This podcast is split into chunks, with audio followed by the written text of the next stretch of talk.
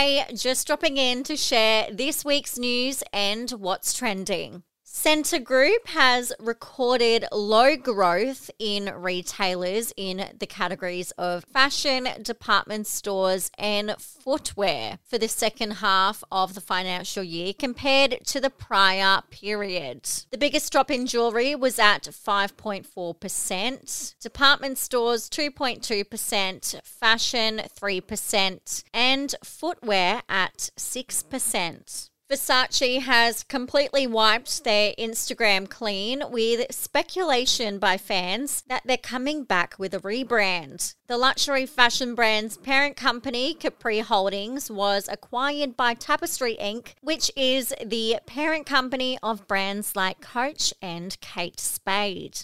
Hailey Bieber's beauty brand Rhode has announced its first partnership with none other than Krispy Kreme. Yes, you heard that correctly. They'll be bringing out a new flavor of her much loved peptide lip treatment in the shade Strawberry Glaze. It's all inspired by Krispy Kreme's iconic strawberry glaze donut, and I feel like if there's one thing we know about Hailey Bieber is that she is loving all things glazed donuts. I mean, we all jumped on the nail trend, right? The new lip treatment will be launching on August 28. Back in Australia now, and the Quick Flick has released a new product. Quick Glow 2 in 1 Gradual Tan Serum Spray is a world first. It combines a gradual tan and facial serum in one that builds a natural looking tan with every use while leaving skin hydrated, plump, and soft. It's also said to be fast drying, clear, and requires no rubbing in.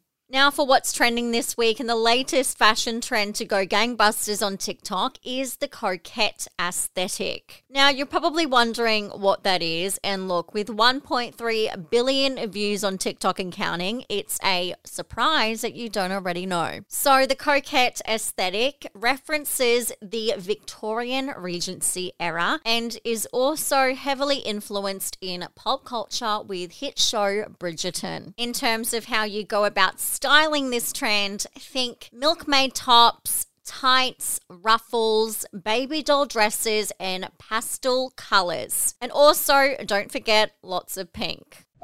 Thank you so much for listening to Fashion Avenue. If you enjoyed this episode and you'd like to help support the podcast, please subscribe and leave a rating and review. To stay up to date with all things Fashion Avenue and the latest happenings, you can follow us on Instagram and sign up to our newsletter. All the links are down below, and I'll catch you in the next episode of Fashion Avenue.